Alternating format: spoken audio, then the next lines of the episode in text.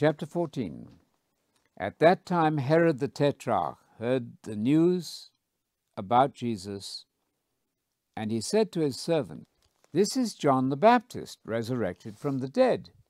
And that's why such miraculous powers are at work in him. Herod had arrested John and had him bound and imprisoned on account of Herodias, the wife of Philip, Herod's brother.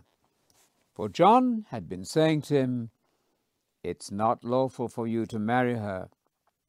Herod wanted to kill John, but he was afraid of the people's reaction because they considered John to be a prophet. However, on Herod's birthday, the daughter of Herodias danced for the party, and Herod was very pleased with her. As a result, he promised with an oath to give her whatever she wanted. Prompted by her mother, she said, Give me here and now the head of John the Baptist on a plate. The king was upset, but because of the oaths which he had made and his dinner guests, he ordered it to be done. He sent word and had John beheaded in the prison. John's head was then brought on a plate and given to the girl, who took it to her mother. John's disciples came and took the body and buried him. Then they went and told Jesus. When Jesus heard the news, he went away by boat to a quiet place to be alone. But when the crowds found out where he was, they followed him from the towns by land. When he went ashore, he saw the large crowd and felt compassion for them and healed their sick. As evening was approaching, the disciples came to him and said, This is an empty place and it's getting late. Send the crowds away so they can go to the villages and buy themselves food. But Jesus said to them, They do not need to leave. You give them something to eat. All we have here are five loaves and a couple of fish, they replied. Bring them to me, Jesus said. He told the crowds to sit down on the grass. Then he took the five loaves and the two fish, looked up to heaven, and blessed them. Then he broke the loaves into pieces and gave them to the disciples, and the disciples gave them to the crowds. Everybody ate until they were full, and then they collected the leftovers which filled twelve baskets.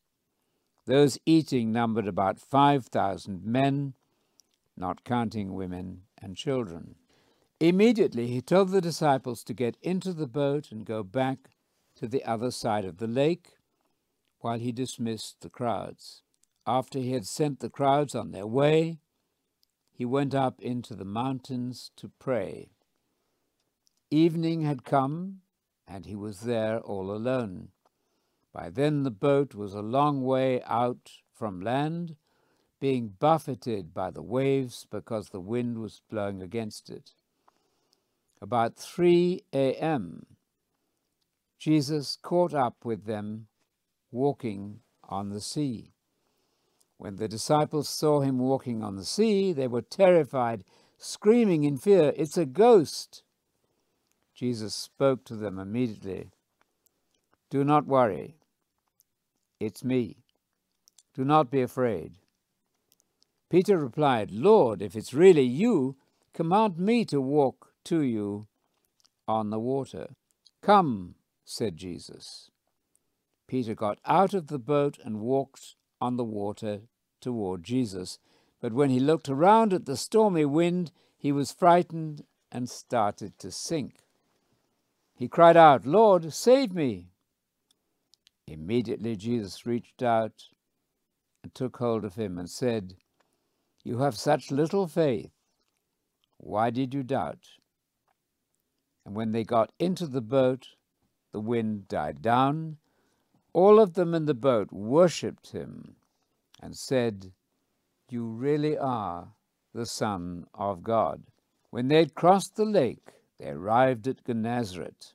When the people there realized it was Jesus, they sent word around the whole region and brought everyone who was sick to him, pleading with him just to touch the edge of his clothes. Everyone who touched it was healed.